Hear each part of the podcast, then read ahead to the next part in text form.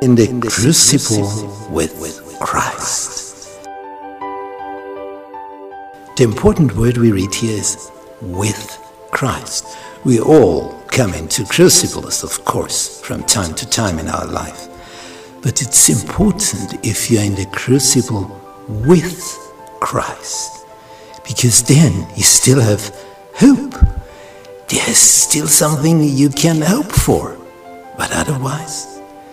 So we will have a close look at people in the Bible, how they managed to get through a crucible with Christ, so that we can get strength and surety and know what to do when we are in such a shadow of death.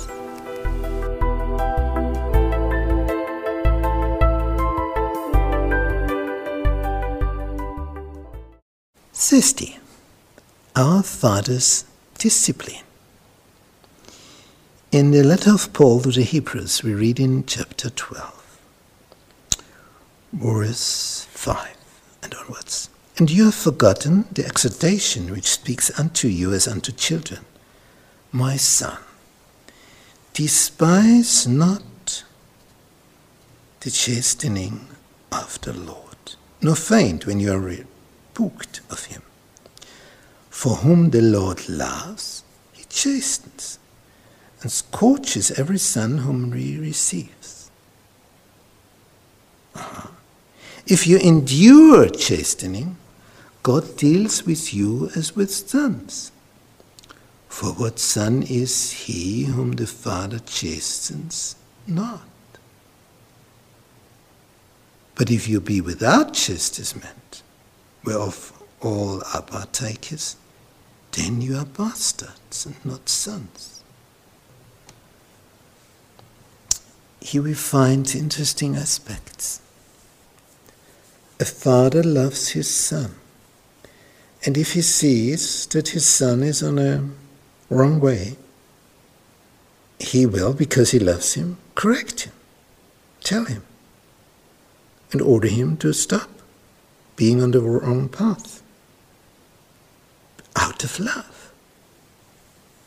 If he doesn't care about him, he will say, Well, he will see what will be the end of the story.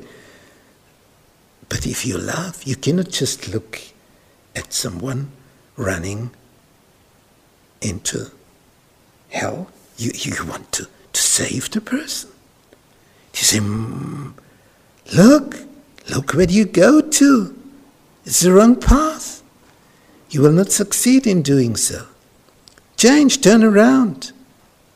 You must trod on the correct path. Otherwise, you, you will be ruined in no time. And this is written here by Paul to the Hebrews.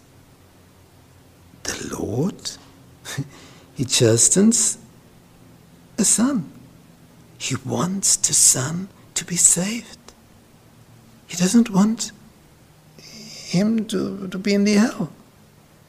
He wants him to, to, to qualify for, for the future. And God is one who sees long, long in advance where your wrong way will lead to, where, where it will end. And if we could see the end of a wrong way at the beginning, when we start rotting on it, we, we would leave it immediately. But we are in deception. We think, ah, that's a fine way, and at the end of this way I will get this and that. You won't. If it's not in accordance and harmony with the Bible, you won't get all these things you will be deceived and disappointed in the end. So, therefore, turn around quickly and choose the better path that God has recommended for you.